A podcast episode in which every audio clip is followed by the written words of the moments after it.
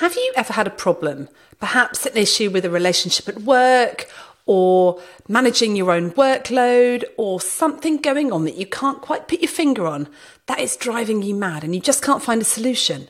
And you have conversation after conversation about it with friends. And then one day you suddenly realize it's all become clear because you finally realize what the actual problem really is. So many of us think that we can't solve issues and problems, particularly around performance and resilience and stress, because we don't have the answers and we don't have the solutions.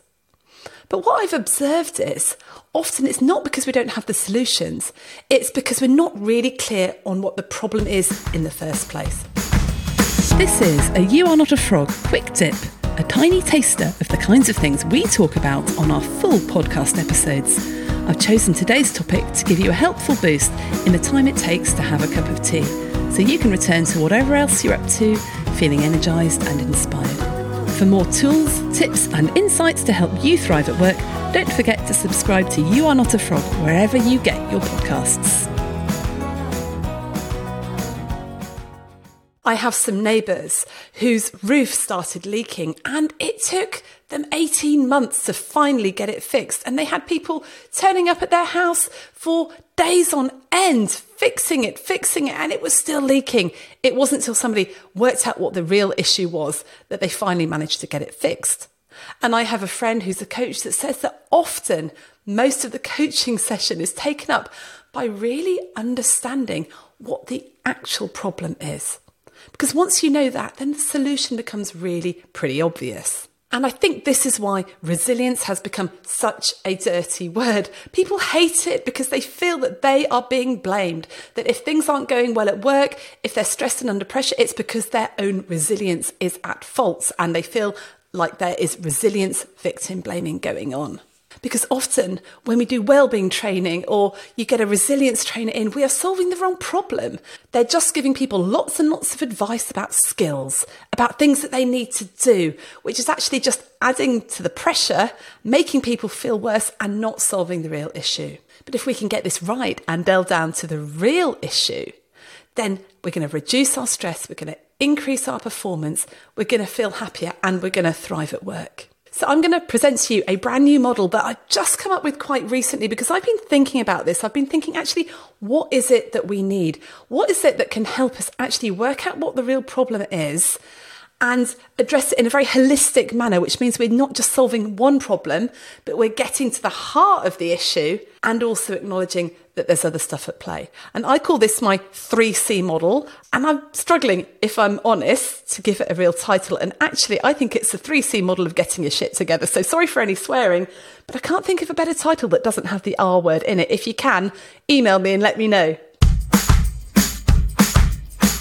Are you constantly stressed and thinking about work? Does your laptop come with you on holiday? Your to do list have permanent residence in your brain, and your worry about how to handle the latest crisis wake you up in the small hours? Then it's time to get your life back, and that's exactly what our brand new online course will help you do. It's a 60 minute reset for healthcare professionals to shift your mindset so you can set boundaries and limits around your work without the endless guilt that you've not done enough. It's just £27 and you can get instant access now when you go to shapestoolkit.com slash get your life back. So this is how the 3C model goes. And it's fine if you're listening on audio, but if you want to hop over to YouTube channel, you'll be able to see this on the flip chart behind me. I know that through my own journey, of working as a GP, as being a mum with very small children, trying to juggle and manage it all and feeling like I'm dropping hundreds and hundreds of balls, that this stuff is really difficult. And I did a bit of a career change. I got some coaching. I found some tools that really, really helped me. But it was a lot of different things that helped me, not one thing at a time. And we talk about these all the time on the podcast. The first thing is to help us make the right choices. We need to be able to know what our options are. So many of us just feel trapped and we feel that we don't have any choices. Now, you can use the zone of power, which we've talked about in other podcasts, to work out what's in your control and what's not in your control. Because if we focus on the stuff that's out of our control, we're just going to get stressed. There's nothing we can do about it. But if we work out what's in our control. We can work out what our choices are. Now, we don't always like those choices because they might be difficult, they might be hard, they might have serious consequences. So we need courage to make those choices. But at least once we know what they are, they become very, very clear. I also found out through my own journey that I am a human being and I have human limits and I crumble under too much pressure and I cannot withstand many, many nights without sleep and I need human connection and exercise and to eat the right food. I know that I am human and I have human limits. And what's more, other people are human too. And when I don't express my own human needs to other humans in a way that they can understand and get behind, that's when the problem can occur. So there are some skills that I need to be able to do all of this stuff. And finally, we need to be able to think differently about all of this stuff because if we carry on doing what we've always done, we're always going to get what we've always got and it's not going to go well for us. So, how does this 3C model work in practice and what it's for? Well, I suggest that if you find yourself with an issue or you're talking to someone else who's a bit stuck on something, you use this model. So, let's think about wanting to get home from work at a decent time. If I can't get home on time, is it that I've got too much to do? Am I not managing a workload properly? Is it that I feel bad about leaving? Is it that I have to stay? What choices do I actually have? So, firstly, we need to look at what choices we've got and what's in our control about leaving on time. And these range from just walking out bang on time and leaving everything to everyone else. And of course, there's consequences to that to actually having a conversation with someone and saying, actually, I'm going to come back and do my work another time, or managing our workload differently, or reducing our work, or changing our role. I don't know. There's all sorts of things, but there are choices, and we need to know what is in our control. We then need to think about, well, okay, there's all these different things that I can do. So maybe one of the things that I need to do is to be able to prioritize my work much better. So I can work out what's important and what's not and make sure I've done the important things before I go out of the door. But that does mean I've got to say no to other people. So we can think about the human skills that we need to do. Skills like being able to give feedback to someone whose behavior is a little bit difficult. Maybe I need to say to that person that keeps disturbing me just as I'm trying to walk out the door, you know what? I can't have this conversation now. Can we have it tomorrow? But often we find that we know what choices we've got and we've worked out what we should be doing and we've got the skills to do that, but something still stops us and we feel stuck. If we're feeling stuck, what we need to do is think differently so that we don't feel so guilty if somebody else is inconvenienced or we can't give them exactly what they need. Because here the problem is a lack of confidence in saying what we need or we want to do in case we offend other people. So changing our mindset will give us increased confidence. But what happens if we recognize that we are human beings that need certain skills and abilities, but we've got the right mindset about saying no? We know that in the long term, if we get home regularly, on time, that's going to be good for everybody else. It's going to prevent burnout. But we still feel responsible for absolutely everything.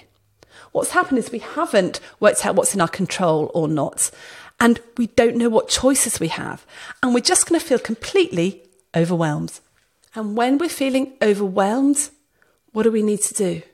We need to focus on what is in our control and know what our choices are. So, if we know what's in our control, we think differently and get the mindset right, we feel calm and we feel confident. But what if, just we're starting to try and get out the door because we know what we've got to do, we know why we're going, someone asks us for something and we just respond really badly, or we do it in a very clumsy manner, or we're offensive and we don't handle situations very well.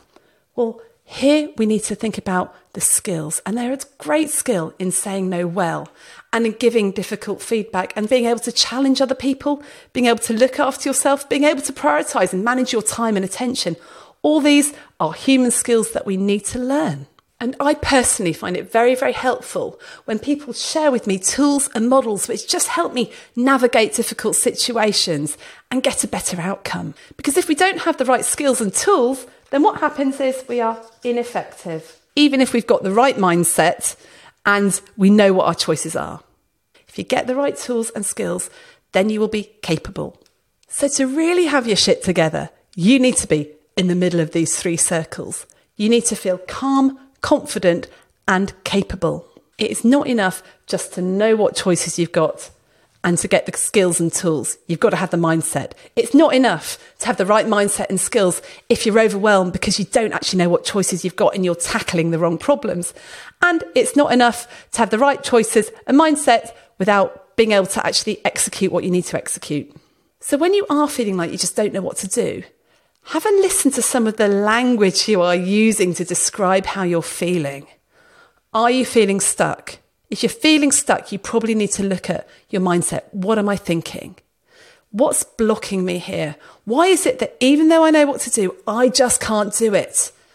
Nine times out of 10, you'll be telling yourself a toxic story like, I should, I should be there, I shouldn't go off, I can't. What will they think? And then once you've identified that, you'll be able to work out how to change your mindset. And of course, we talk about how to do that all the time on this podcast. If you find that you're just feeling so overwhelmed and frazzled, well, you're not clear on what your options are. You're not clear on what you're in control of. And I find that as soon as you're clear on what your choices are and you can take action, the stress seems to just dissipate even if nothing has changed. Side note, I spent a couple of weekends quite recently just tidying up my office, filing all the paperwork I hadn't filed for about two years, putting into practice some of the inbox zero stuff that Graham Allcott talked about on his podcast. Really, really, really helpful stuff around that. But once everything was clear, and I was able to go, well, I'm dealing with that. I'm not going to deal with that. I'm going to let that go. What's in my control? What's not? I felt like a different person. I was no longer overwhelmed because I had looked at what I was in control of and what choices I had. But if you find yourself then thinking, well, I just don't know how to do that. I totally know it's the right thing to do, but how would I even start? Well, that's when you're feeling ineffective. And that's when you can think, actually, what skills and tools are there out there? What do I need to learn how to do? Because if you're encountering this problem, then hundreds of people, thousands of people will have encountered that before. And for all this, I find that the shapes really help me. So I've already mentioned the zone of power can really help me choose. I love the drama triangle when it comes to mindset. That really helps me identify if I'm feeling in a real victim position or if I'm feeling like I'm the rescuer and have to fix it from, for everybody else. The in the corner shape helps me think, well, when I'm feeling backed into a corner, what stories am I telling myself? And when I need to get some skills to do a bit of self care, I think about the vortex of busyness and what am I giving up when I become too busy? And how do I prioritize using the prioritization grid? So next time you're feeling like, oh, I'm never going to get to the bottom of this, ask yourself, am I feeling stuck, overwhelmed, or ineffective? And if you're talking to someone else and they're starting to use the words of stuck or the language of overwhelm or the language of just not failing to be able to really execute stuff, then think to yourself, which circle is missing? Where do we need to go to? What's the real problem here? Once you've identified the real problem, you can start getting to the solution. And that's what will help you feel calm, confident, and capable. And I don't know about you, but when I've got my shit together, I feel great.